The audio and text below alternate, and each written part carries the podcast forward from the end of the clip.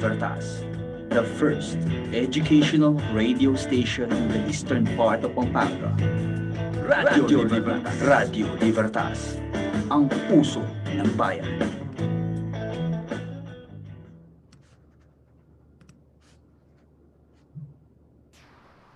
Good morning, Crusaders, and to all our listeners. Today is Wednesday, araw ng kwentuhan at kamustahan kasama ang mga kapwa natin guro sa programang Hello Teacher, your number one motivator this morning.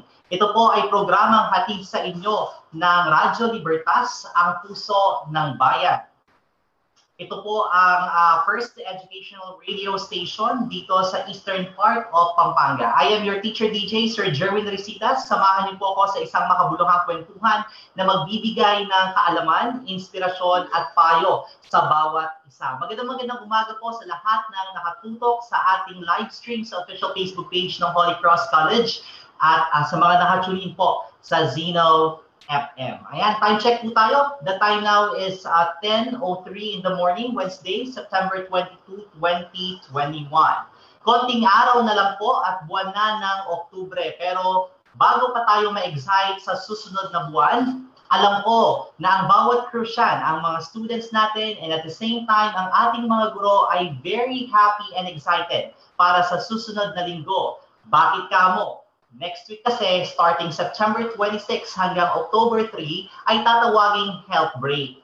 During that week, time out muna tayo sa mga academic-related tasks and activities.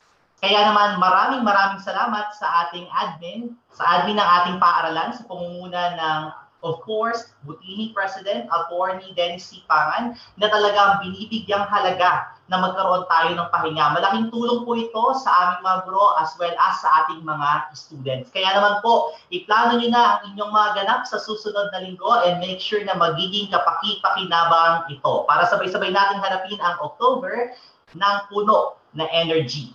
Pero paalala lang po, huwag kakalimutan na iba yung ingat pa rin ang ating pairalin para iwas tayo sa COVID-19. Ngayon po, dumako po tayo sa ating teacher code of the day. Students deserve great teachers and learning to become a great teacher is a lifelong journey.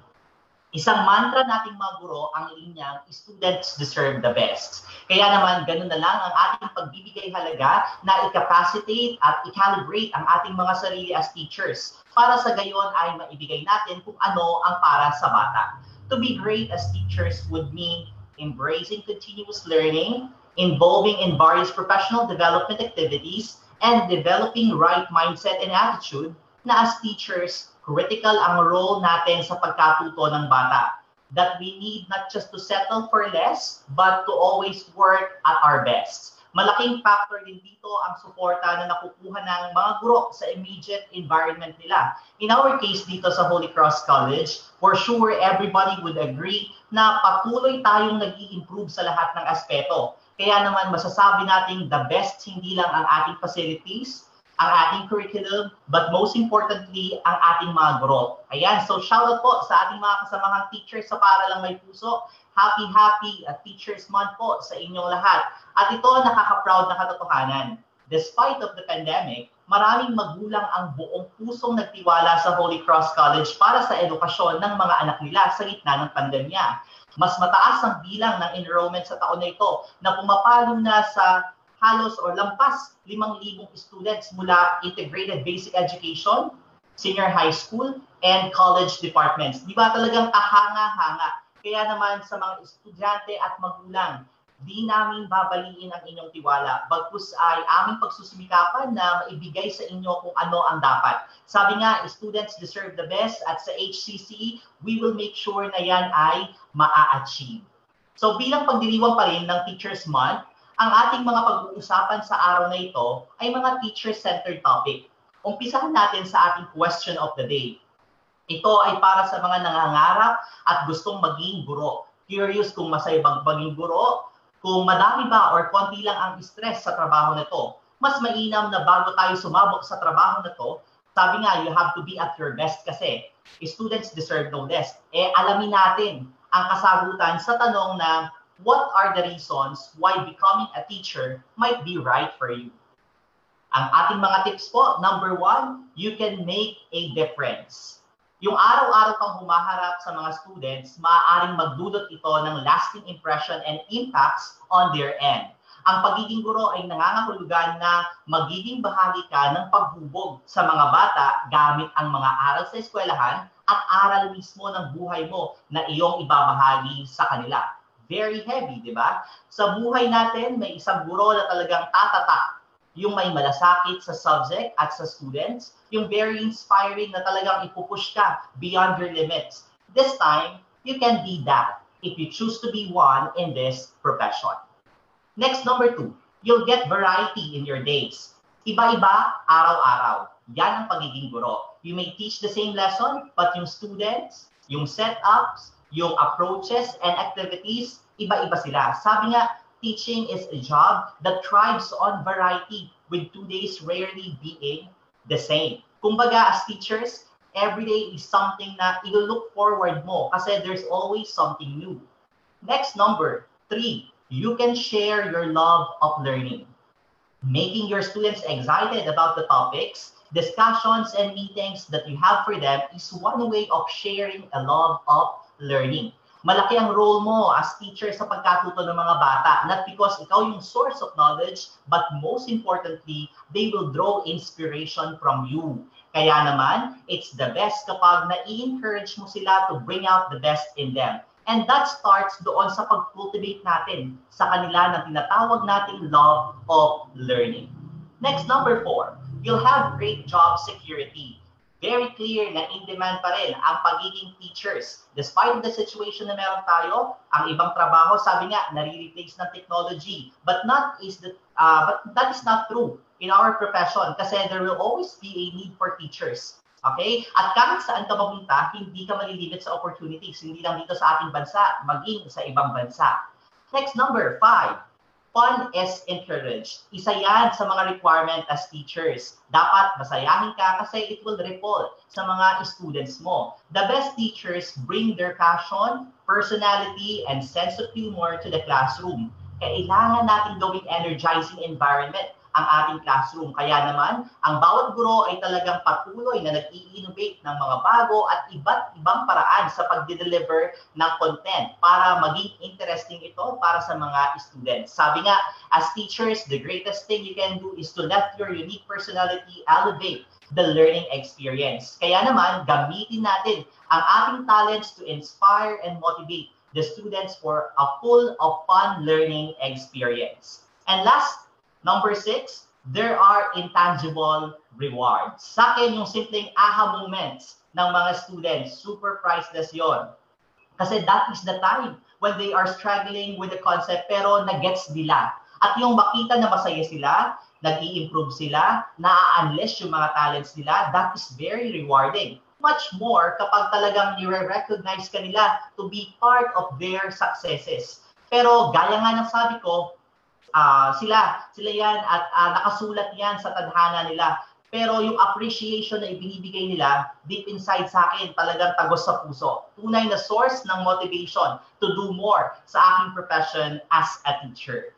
Ayan, so malaman na malaman ng ating code, question at tips para sa araw na to talagang nakalinya sa ating Teachers Month special episode. Idagdag pa natin dyan ang ating topic sa episode na ito. Sa araw na ito, pag-uusapan nating topic ay unique stories of HCC teachers. So bago ang lahat, gusto namin na may participation ng ating audience. Kaya naman, makibahagi sa ating usapan at sagutin ang tanong na ngayong Teachers Month celebration, ano ang mensahe nyo sa inyong mga guro? Ito na ang pagkakataon nyo para ipakita ang appreciation nyo sa efforts at dedication ng inyong mga guro. Ilagay po ang inyong mga kasagutan sa comment section ng live broadcast sa official Facebook page ng Holy Cross College at babasahin po natin ang mga yan maya-maya lamang po. Sa mga nakatutok sa ating Facebook Live ay maaari po kayong mag-send ng stars na makikita sa comment section ang mga stars po na inyong ibibigay ay magagamit natin para sa pagpapatuloy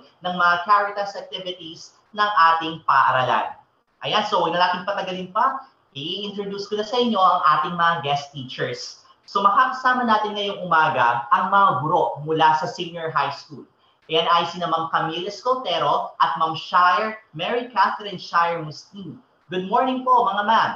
Ma'am Camille and Ma'am Shire, good morning. Good morning, Sir Jerwin. Good morning po. Good morning to everybody. Ayan, so maraming maraming salamat po for saying yes sa ating uh, invitation na maging bahagi po ng ating programa sa araw na ito. Ma'am Shire, may gusto ka bang batiin? Um, binabati ko yung mga estudyante ko at this moment. Sigurado busy sila nagre-review sa kanilang or para sa kanilang summative test. Sa mga students ko right now, so yung mga St. John Bosco, good morning. At about sa si Ma'am mga Camille? ano, Sige, Ma'am Shire. At saka hindi pa ako tapos. Yung mga ano, co-teachers namin sa senior high school department, ang aming mga principals, good morning po. Good morning everyone. Ayun. How about Ma'am Camille? Okay, um, isang magandang magandang umaga po sa ating lahat, uh, sa mga students, sa ating mga principals and uh, principals, assistant principals, and to everybody po na nanonood sa ating live for today. A pleasant morning po. Ayan, so simulan natin ang kwentuhan natin mga ma'am. Uh, by simply saying, kamusta po kayo? Kamusta ka Ma'am Shire? Um, eto sir, okay lang. Medyo kinakabahan. How about si Ma'am Camille? Yes po, um, uh, super happy for today. At least uh, nakakakwentuhan ko po kayo and naririnig po tayo and napapanood ng iba. And of course, I am uh, nervous as well, katulad ni Ma'am Shire. Well, normal lang naman yan mga ma'am. So relax lang tayo. Simpleng kwentuhan lang naman ang ating gagawin sa araw na ito. So ma'am, kamustahin ko na rin ang ating mga senior high school students. Kamusta po ba sila Ma'am Camille? Um, based on observation po, so yung mga students po natin, I can see that they are still adjusting po sa situation natin today. But I can see that they are doing their best para po maka, makasabay ngayon. Ngayong medyo mahirap po yung situation natin. So I am uh, very happy and proud of them. Kahit ganito po yung situation, they are really striving. Yun po. Correct. And uh, makikita mo talaga na very serious naman sila, very dedicated this time ang ating mga estudyante when it comes to complying with their out, uh, outputs do sa mga tasks nila at sa mga activities. How about si Ma'am Shire? Kamusta ang ating mga senior high school students, yung mga students mo, Ma'am Shire? Um, I'm sure as of now, busy sila um, accomplishing their performance tasks, reviewing for their summative test because our first quarter is about to end.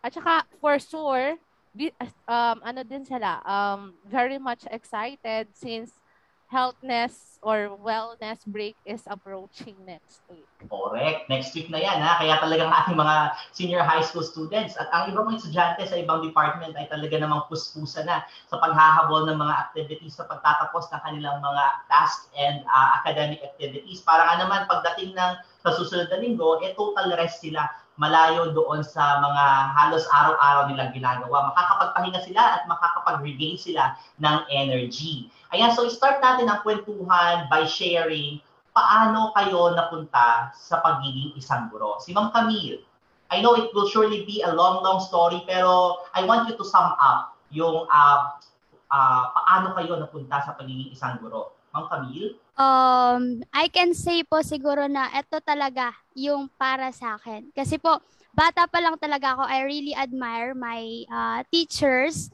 before. Tapos sobrang parang um, I really want to be like them in the future. So, yun po, I I now I am a teacher so I am very happy na natupad ko po yung one of my ultimate ultimate dreams and goals in in life and that is uh, becoming a teacher po. Yun, yun yung gusto ko po talaga.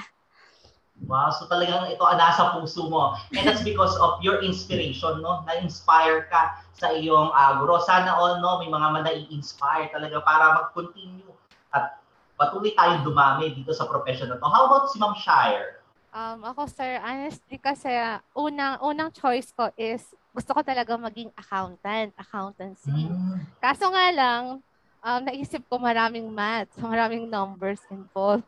eh, mathematics is my Waterloo. So, naisip ko na lang na mas bagay sa akin yung maging teacher kaysa accountant. O, eh, kamusta naman ang mga uh, kalagayan nyo sa ngayon? May, may, may pagsisisi ba? O you're loving the profession of teaching, Ma'am Shire? I learned to love the profession, Sir Jerwin. Ayun naman. How about si Ma'am Camille? Ah, yun po. Yeah, just uh, just like katulad po ng mga ano, sinasabi ng iba, uh, kahit ayaw mo siguro na maging teacher kapag nakapag-start ka na sa teaching, you will really really love it. So, patuloy na minamahal ang ating uh, profession. Yun po yung nararamdaman ko as of now. Nakakatuwa, no? Napaka-genuine ng sagot ng ating dalawang guest ngayon.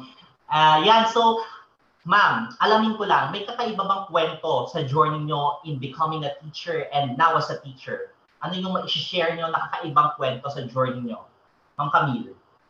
Uh, so sa akin po, it is a very, very long story pero di ko na po papahabain. Uh, it is, siguro this is very interesting kasi uh, hindi ako nag-grade 9, 10, 11, and 12. That is because nag-take po ako ng, ano, ng exam for the alternative uh, learning uh, system po natin. So I am, an, uh, I am proud to say that I am an ALS passer. So because of that po, after ng grade 8, this is super shocking. Uh, grade 8, I enrolled na po sa college and that is um, one of the siguro best decisions po na nagawa ko in life na tinuloy ko po kahit siguro I am not yet ready that time kasi po grade 8 grade 8 and then magja-jump po ako sa college, first year college. But I enrolled po sa ating pinakamamahal na school, the Holy Cross College. So with that, uh, I am here now uh, sharing my story sa ating lahat po. So, uh, I am very thankful po sa lahat ng naging part ng journey ko po na yon. Uh, and very thankful din po ako sa mga taong tumulong kasi um, medyo, yun nga po, mahaba yung kwento. And yun, yun, yun, yun po yung masashare ko siguro na story ko for this uh, episode po hindi kilabutan ako, ma'am, ano, ma'am Camille. Naiiyak din po ako, di Oo, oh, so, I mean, imagine, no, talagang, uh, being product of us, no, talagang from grade 8, nag-jump ka into college, so, malaking transition yun, no? Yes, yes po. Parang, that time, kaya ko ba? Itutuloy ko ba? Or, or, uh, ito ba talaga yung para sa akin? But, then again, siguro po, ito talaga yung para sa akin. Kaya po nandito, tala- nandito ako ngayon. Correct. So, tadhana mo talaga yan, ma'am, na maging teacher ka. Kasi uh, talagang plinano yung uh, pathway mo to becoming a teacher. Lahat ng mga struggles, lahat ng mga challenges na pinagdaanan mo siguro uh, are really meant to make you or bring you to where you are right now as a teacher. Very, ano, very, uh, inspiring story. How about si Ma'am Ashire? Ano ba yung kakaiba sa journey mo uh, on becoming a teacher and as a teacher right now? Uh, meron bang kakaiba? Um, siguro ano, parang wala naman eh. Um, siguro ano, yung kay Ma'am Camille, di ba? Si Ma'am Camille at a very young age, she was able to become a teacher. Ako naman kasi medyo late na ako nag-aral kasi uh, parang before, wala akong balak talaga mag-pursue ng college. But um, what, um, merong dumating sa, po, sa point ng buhay ko na ito ba talaga yung calling ko? Sabi kong ganon. Tapos binigyan ako ng sign, ay, parang hingi ako ng sign kay God kung ano ba yung gagawin ko sa buhay ko. And then one day, napag-isipan ko nga, ayun, mag-pursue ng pag-aaral para makapag, uh, ito nga, maging teacher someday. Wow. I think your stories must be also shared sa inyong mga klase, I mean sa inyong mga students kasi very inspiring, you know. The students will really draw inspiration from your stories. Like for example, si Ma'am Camille at a very young age, ayan, naging teacher siya. Si Ma'am Shire, despite of uh, the age, no, talagang hindi naman tinignan yon as a factor na maghihinder sa kanya na i-pursue yung uh, kanyang uh, pangarap na magkaroon ng trabaho at maging isang guro. I think your stories must be heard by the students that you have kasi they will really draw inspiration from them. Nakaka nakakatuwa no? I'm I'm proud of the two of you po. And since we all know no, tayo lahat ay products ng Holy Cross College, no, si Ma'am Camille at si Ma'am Shire and me as well. Kami ay uh, mga alumni po ng Holy Cross College. Year anong nag-graduate kayo, ma'am? 2019? 2019. 2019. Yes, 2019. And magkasabay kayo, right? Yes, we're classmates. Ayun. So, classmate, best friend, ayan, mag-colleague ngayon. Talaga, parang hindi kayo paghihiwalayin ng tadhana nyo, no? ayan, so, sige po. Sa years of service nyo po dito sa Holy Cross, ano na yung mga aral na natutunan nyo bilang mga guro, Ma'am Camille? Um, I have learned, I have learned a lot po in the past three years, plus four years po sa college na ah, namin sa Holy Cross College. Uh, first of all, of course, the va- is the value of education. How important Mhm. education is, lalo na po ngayon, uh, as we can see, even um, mahirap po yung situation natin, still, um, continue pa rin. Magko-continue pa rin po tayo. Tapos, uh, the importance of adapting to changes, yung pag-adapt po natin sa situation natin ngayon na parang kahapon lang, we are very fine. Tapos ngayon, sobrang hirap na po ng, ng situation, hindi tayo masyadong makalabas. Ah, yung virtual learning po na tinatawag natin na or yung new new mode of ah, teaching and learning process po natin. Ah, so, yun po yung mga natutunan ko. It is very important po talaga to uh, to adapt kung ano po yung changes na nararanasan natin yan. Kasi kung hindi, tayo din po yung mahihirapan. On point ka naman doon, ma'am. How about Ma'am Shire? Ikaw, Ma'am I'm Shire, ano ba also, yung mga aral? oh, mga aral. Same also with Oo. Ma'am Camille. Siguro, uh, in the past three years, I've learned that um, napaka-importante yung acceptance and adaptation. Unang-una kasi, no first year of teaching namin, akala namin yun na talaga yung pinakamahirap. Tapos, uh, ne- uh, by next year, nagkaroon nga tayo ng blended learning. So, another adjustment na naman yun. So, kailangan siguro para um, para hindi ka ganun mahirapan sa situation, you learn how to adopt and accept changes that may happen along the way. Yun lang, sir. Okay, well said naman yan. So, ah dagdag ko lang po, personally, what makes you motivated po na mag-stay sa pagiging guro, Ma'am Shire? Ako naman, I think, ano, yung makita mo yung mga students mo that they are growing physically, charot. They are growing and they are learning. Di ba napaka, napakasarap na feeling yon na alam mo na natututo sila kahit paano sa'yo. And then, um, yung makita mo din sila na parang meron silang achievement kasi you also know that you are part of that achievement. So, it, yun yung ano, yun yung nagmo-motivate sa akin na mag-stay pa. Correct. How about si Ma'am Camille? What makes you motivated na mag-stay sa pagiging guro? Oh, okay. Of course po, the students, as in, as teachers po talaga, yung students, yung magmo-motivate sa'yo kung bakit kahit parang feeling mo hindi mo na kaya, kakayanin mo pa rin. That is because you want to uh, still uh, continue doon po sa pag-guide, pagturo, pagtulong, pag, uh, pag uh, kahit sa simpleng acts po na na ibibigay po natin or na itutulong natin sa mga students natin. Yung, yung katulad po ng sinabi niyo, yung aha moments, yung um, sometimes feeling po natin na kah- yung situation natin medyo mahirap sa kanila but still, yun, yun po, yung students po talaga. Correct. Yung talagang aha moments, yun na talagang hindi ko ano, um, ipagpapalit sa kahit ano. Kasi kapag ayun, may ganung ah, effect sa mga bata, it's like, ikaw yung naging daan para, ikaw yung naging agent para tawag dito, ah, ma- malaman nila yung something unfamiliar on their end. So, very rewarding, no? At very priceless yung ganung bagay. Upon hearing your words, masasabi ko na very lucky, no? Very lucky ang ah, Holy Cross College, specifically ang Senior High School Department for having the two of you part of the teaching force ng ating ah, department. Kasi nakikita ko how genuine you are doon sa ginagawa nyo, yung dedication nyo sa pagiging isang guro. So, dagdag ko dyan, ano ang masasabi nyong best reward okay, of being a teacher? Ano para sa inyo yung pinaka the best na reward ng pagiging teacher? Ma'am Shire.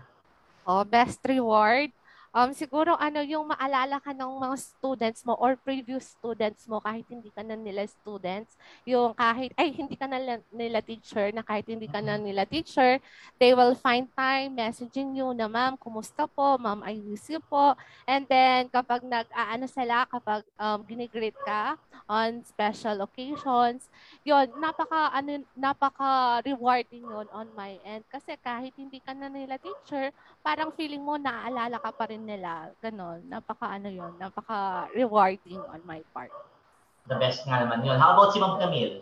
Ah, sa akin po, syempre, aside from the gifts, yung gifts po na nare-receive natin, but, um, syempre, kasama po yan. But, the best reward po, katulad po ng sinabi ni Ma'am Shar, yung appreciation.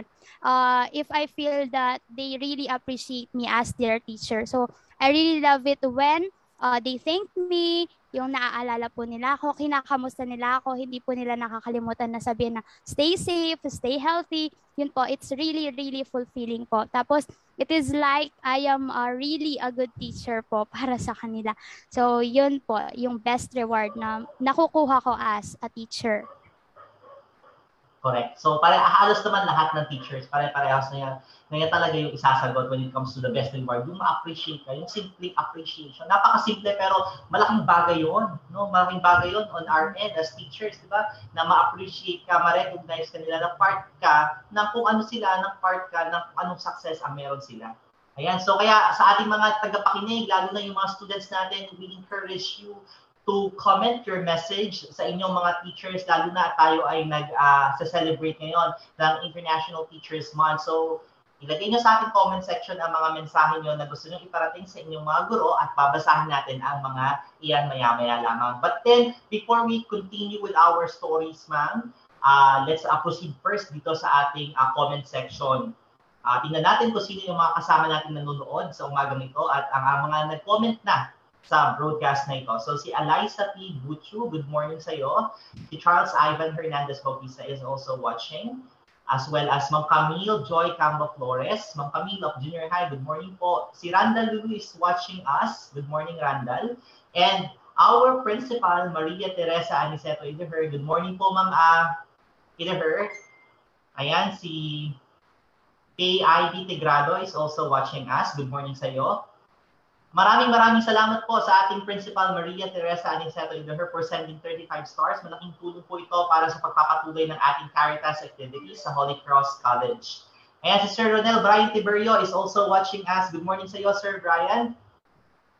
Si Lian Lorraine Lem, one of my students. Good morning, sir, and happy Teacher's Day po. Maraming salamat sa iyo, Lian. Si Maria Luisa Covellar, good morning sa iyo. Ayan, si Justin Palayon is also watching us. Good morning. Happy Teacher's Day po from Maria Luisa Covellar. Ayan, si Mariel Nardo is also watching us. Good morning sa iyo. Happy Teacher's Month po from Alaisa P. Butchu. Si Sir Camilo Lacanlade, ang ating napakasipag na Assistant Principal. Good morning, Sir Jervin Hercusio Resitas, Ma'am Shire, and uh, Ma'am Camille.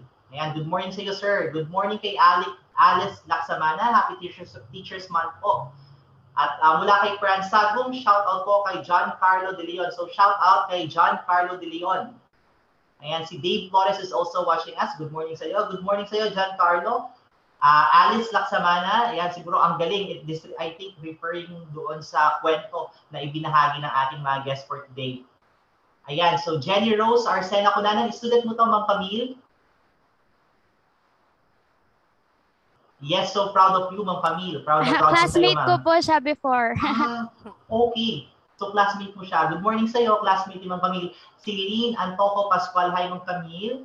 Ayan, si uh, Ma'am Laika Parumao. Good morning. Franz Sagum. Ano section mo po? Ayan. Uh, si Sir Noel Jr., uh, Noel Salap Jr. is also watching us. Good morning po sa iyo, sir.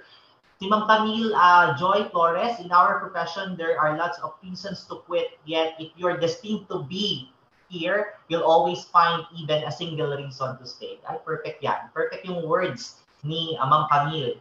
Ayan, so si Ma'am Esther Muldong, it's nice to see the three of these three young teachers of HCC who were my former students, Jerwin, Camille, and Char.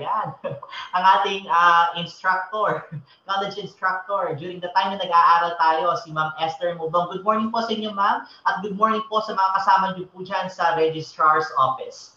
Maraming maraming salamat po kay Lapus Japet Quizon for sending 75 stars. Malaki ang tulong po nito sa ating uh, pagpapatuloy ng Caritas program sa Holy Cross College. Si uh, Tita Vivian is also watching. Good morning sa iyo, Tita. Si Maynard uh, Buwan is nanonood din. Good morning sa iyo. Si Simon Carl is also watching. Ayan, si Alice Laksamana, good morning po. Sa akin po, sobrang nakaka-overwhelm yung support and guidance ng mga teacher. Correct. No? Talagang uh, on the end of the students, kapag ramdam nila na buo yung suporta ng mga guro sa kanila, yung nakaalala yung mga guro sa kanila, parang ano, mas uh, magaan ang pakiramdam nila na uh, gawin yung mga nararapat nilang gawin as students. Ayan, si Sir Sepus Lieto, Sir Joselito, isang mapagpalang umaga po sa mga kaguro si uh, Maynard, to Sir Jerwin and Ma'am Janine, at sa lahat po ng faculty members po ng HCC. Wow, special mention ha. Happy Teachers Month po sa inyo. Stay safe and God bless po sa lahat. Maraming salamat, Maynard. Si Sed Kaisip is also watching us. Good morning sa iyo. Si Sir Noel, good morning to all my fellow teachers and to all my students. Good morning sa iyo, Sir Noel. Ayan. So, ang daming, ang daming mga nag-participate sa ating uh, comment section this morning. So, balik na tayo sa ating kwentuhan dito sa part na to, mas magiging lighter yung pag-atake natin sa ating kwentuhan. I would want to know, sino si Ma'am Shire kapag walang klase? Ah, sino, si Ma'am Shire kapag walang klase ay isang Parang feeling ko parehas lang kami ni Ma'am Camille. K-love, K-drama lover.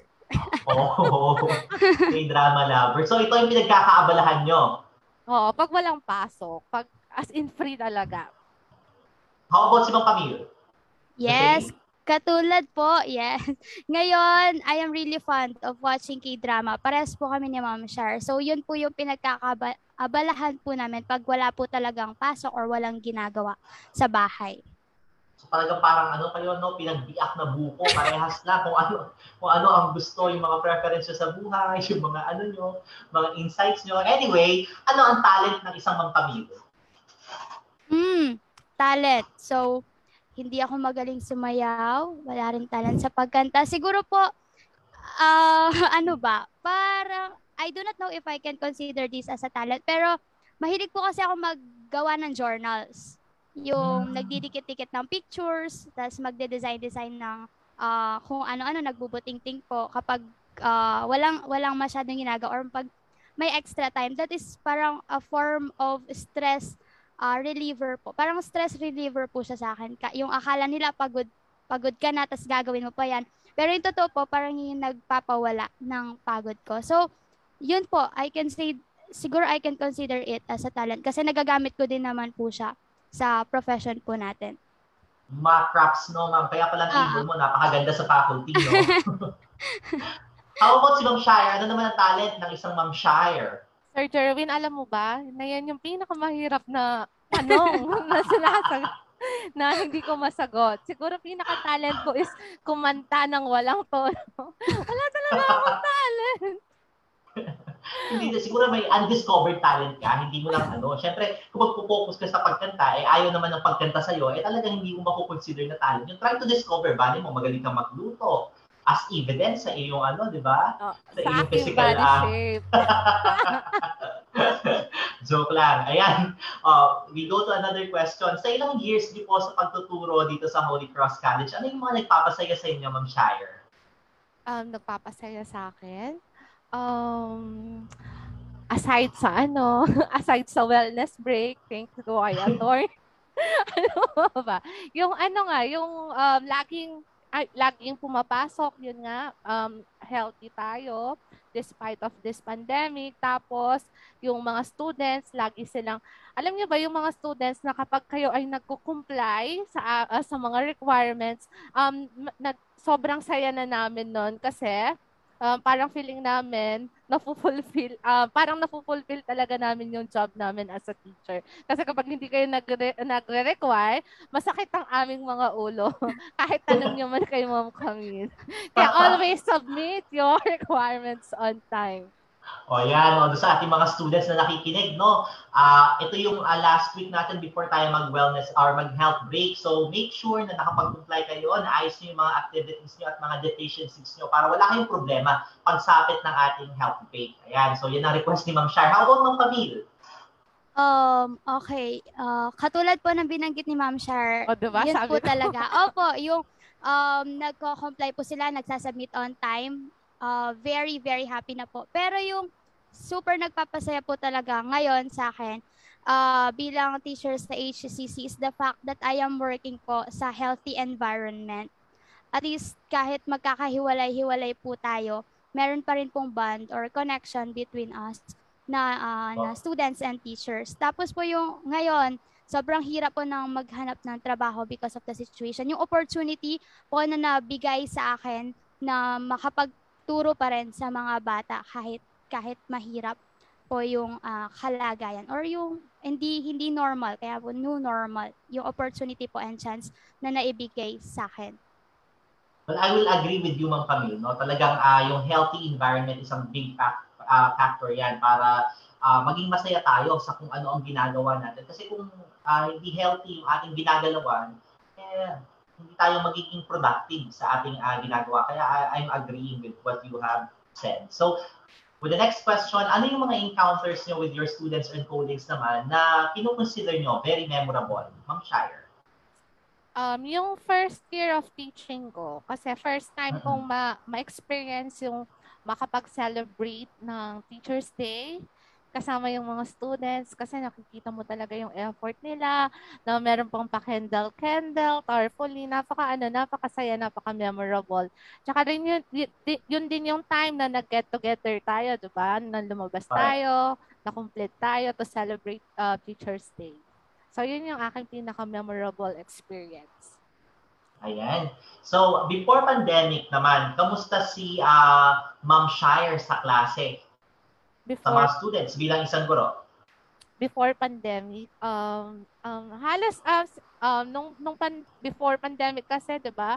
As in, talagang you have to prepare, you have to wake up early. As in, talagang um, hands-on talaga ako before pandemic.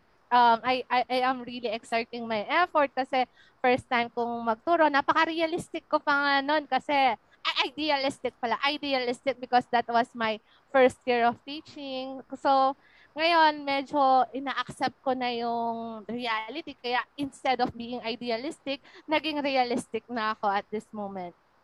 Ayan. How about si Ma'am Camille? Ikaw, Ma'am Camille, ano naman yung mga ah, encounters nyo with your students and colleagues na very memorable para sa inyo?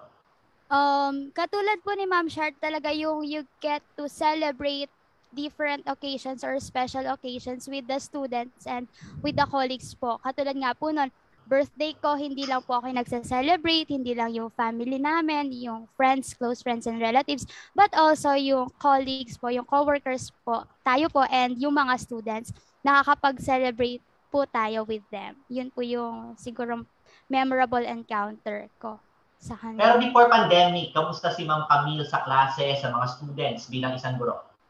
Um, dahil po, yun po, first year of teaching ko before pandemic, yun po yung pinaka talagang nag, na, nagbigay ng maraming lessons kasi uh, different po talaga yung experience mo kapag teacher ka, teacher ka and student student ka. So, uh, sa akin po siguro bilang isang teacher nung before pandemic, I am really, katu ngayon din po, I'm enthusiastic. Masasabi ko na eager pa rin po ako. Eager ako na matuto, matuto talaga yung mga students before kahit makukulit, ba iingay sila, I will do my best para makuha yung attention nila.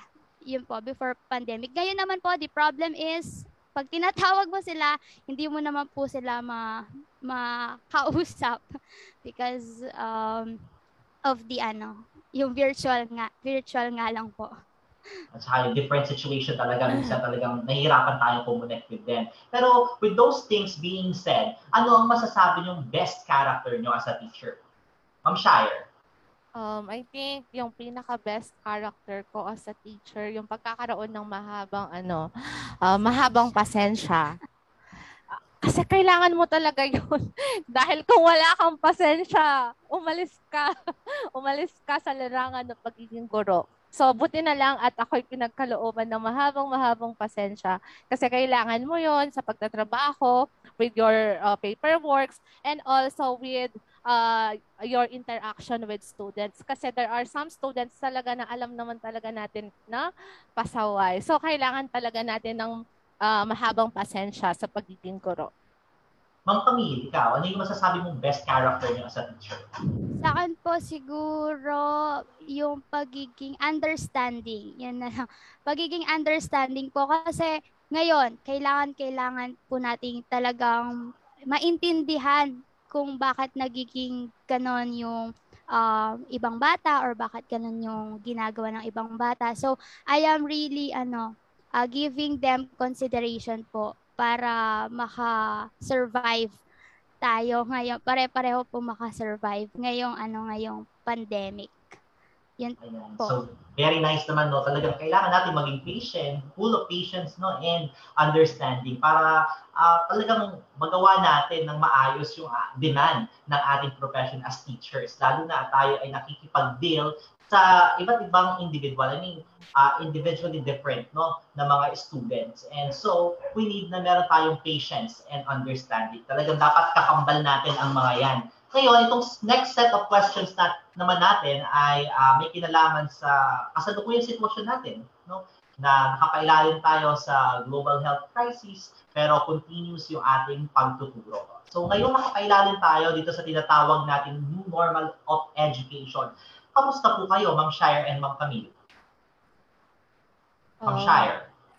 Ah, ngayon nasa new normal tayo, sir. Um, ngayon naman kasi, since pang second year na natin, so naging, parang naging ano na natin, yung naging, um, naging, um, comport, hindi naman komportable, napakapangat naman ng word na komportable. Kumbaga na-embrace na natin yung ating setup today na na nakikita mo na lang yung mga bata na nasa nasa maliliit na mga square sa harap ng ng ating mga gadgets. So, parang na-embrace ko na yung ano, yung sabi ko nga kanina, you have to accept, you have to um you have to accept the reality para ma, ma, ma makapag-adjust ka. So, na-embrace ko na na kailangan talaga na um, tanggapin natin yung new normal setup ng ating ano education today. Ikaw ang Camille. Kamusta ka? Ngayon nakapailalim tayo sa new normal of uh, education. Um, mahirap po talaga para sa akin. Sobrang hirap po yung adjustment. Parang hanggang ngayon I'm still adjusting po.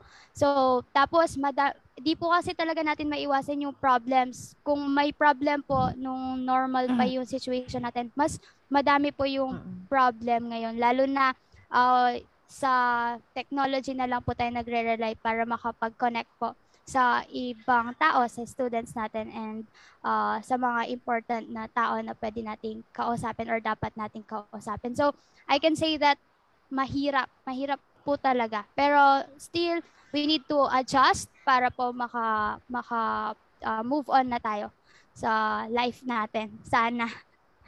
Very challenging talaga naman, no? And uh, yun nga, we need to make uh, adjustments. So ano yung mga uh, adjustments na ginawa nyo para makapag-adapt kayo sa mga changes na to? Ikaw, Ma'am Shire.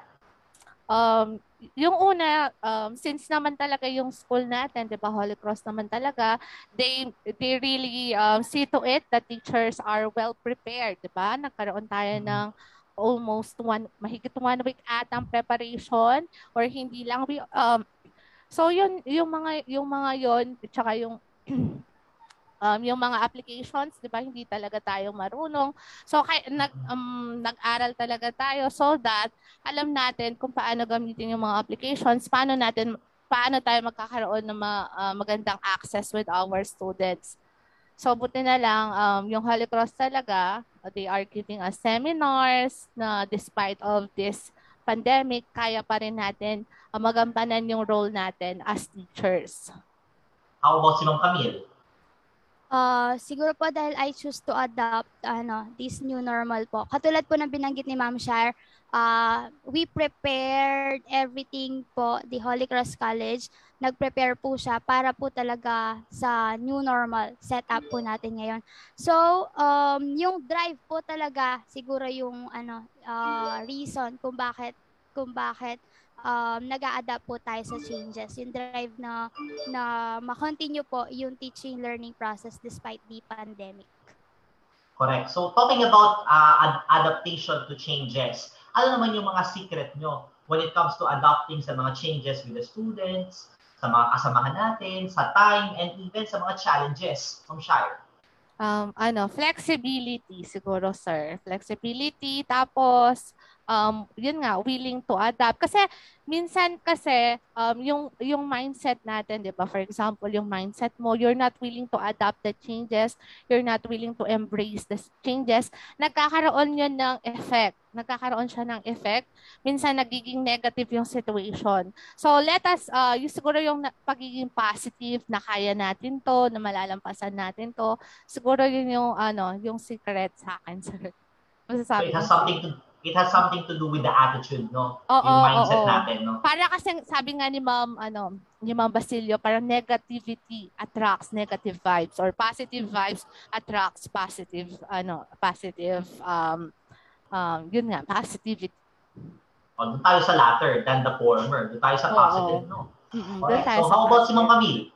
Ma'am Camille? Sa, um, uh, sa akin po, I forced myself po talaga to adopt. Kasi Uh, and uh, this is because of ano, siguro po self-motivation. I motivate myself. I believe po kasi na uh, walang ibang tutulong sa atin, lalo na sa situation natin, kundi yung mga sarili lang po natin. So, yon uh, para po maka-adapt tayo sa mga pagbabago ngayon, self-motivation. Pero, and yung katulad po ng binanggit ni Ma'am Shar, yung positive attitude po natin. And of course, yung we have to motivate uh, ourselves para mag uh, push forward pa po tayo. Okay, so as we gear towards our ano no our uh, wrapping up part sa episode na to, ano yung mga tips niyo naman para sa ating mga fellow teachers, sa mga aspiring teachers with regards to teaching profession? Ma'am Shire. Um, siguro doon muna tayo sa ano, doon sa mga aspiring teachers, 'di ba? Mm-hmm. Ito yung karamihan sa kanila this uh, they are all uh, they are still students. Siguro ang message ko sa inyo is to um, study well, seryosohin ninyo yung pag-aaral ninyo uh, so that makapasa kayo sa board exam. Alam naman kasi natin talaga yung license na makukuha natin after the board exam will be our gate pass in the teaching world. So, kailangan pagputihin, um, um, seryosohin yung pag-aaral. And once na nakapasok na tayo, nakapasok na kayo sa profession of teaching, So mahalin lang, mahalin lang natin ang ating teaching profession. Alam naman natin pag minamahal natin ang isang tao, kaya isang bagay, kahit nahihirapan na tayo, we always find the reasons to stay. So gano'n, yun yung aking message sa kanila. Parang may hugot si Ma'am Shardo na. Hugot pala. Ikaw ang Camille. Sa akin po, syempre, katulad po, gano'n naman po kasi talaga yung laging sinasabi sa atin, no, kahit nung sa atin pa po, nung aspiring teachers pa lang po tayo. We need to love our profession po. As long as we we love what we are doing, it will ano, it will be easier for us not gawin yung mga dapat nating gawin or tapusin lahat ng mga dapat nating tapusin.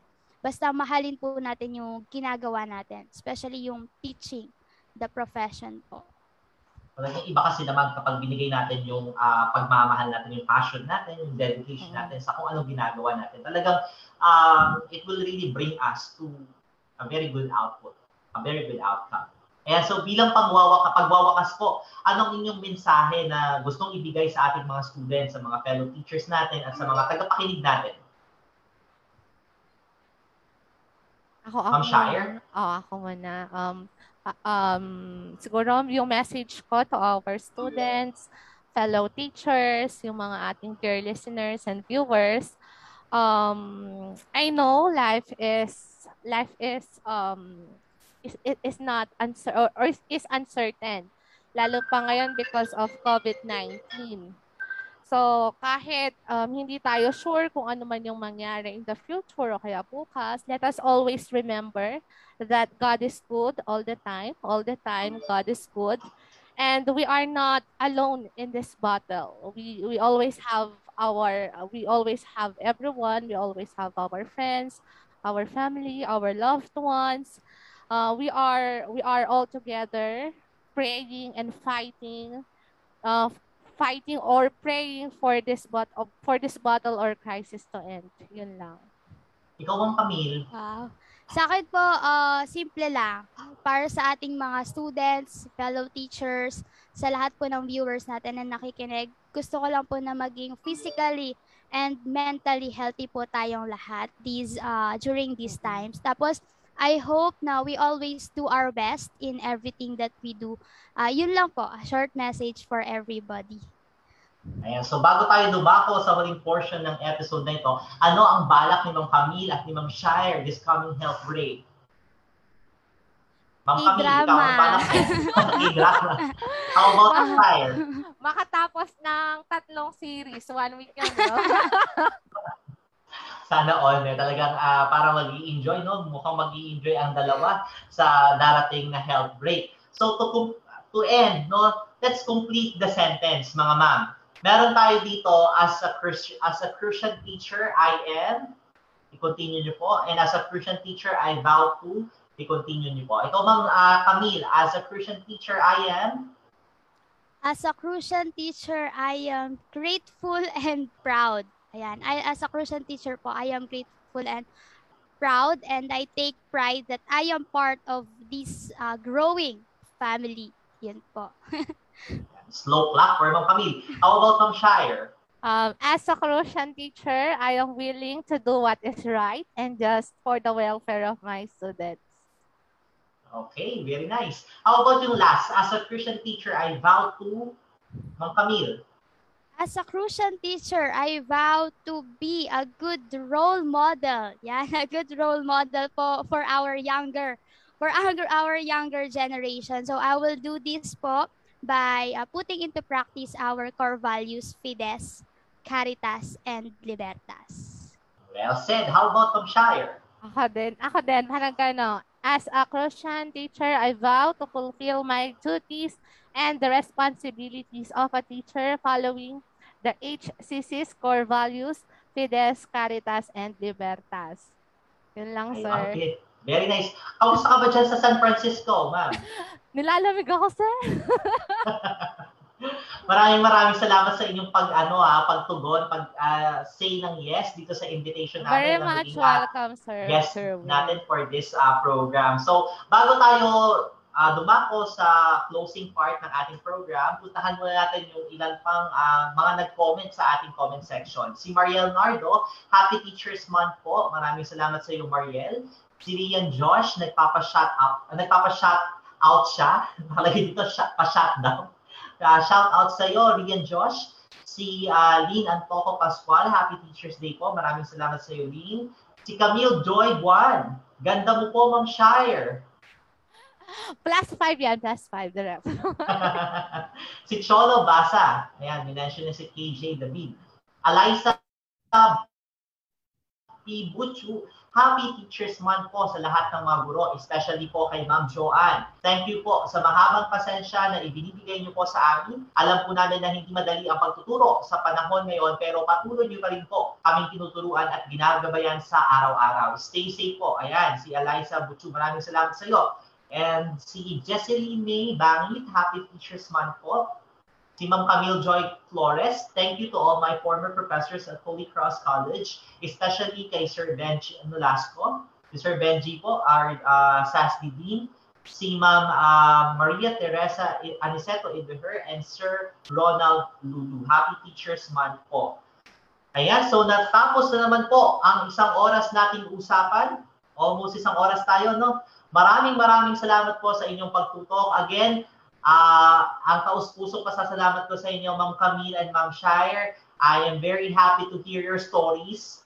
Um, kinilabutan, na-inspire, at natuwa ako sa ating kwentuhan this morning. Naway may napulot din po ang ating mga tagapakinig na aral mula sa mga kwento at usapang tunay na malapit sa ating mga guro. So hanggang sa susunod na episode, samahan niyo po kami dito sa Hello Teacher, programa ng Radyo Libertas, ang puso ng bayan. Muli ako po si Sir Jerwin Resitas. Kasama ko po ngayong araw si Ma'am Catherine Ashar Musni at si Ma'am Camille Escoltero, both uh, teachers po ng uh, Senior High School Department. Bumabati po kami sa inyo ng isang magandang umaga.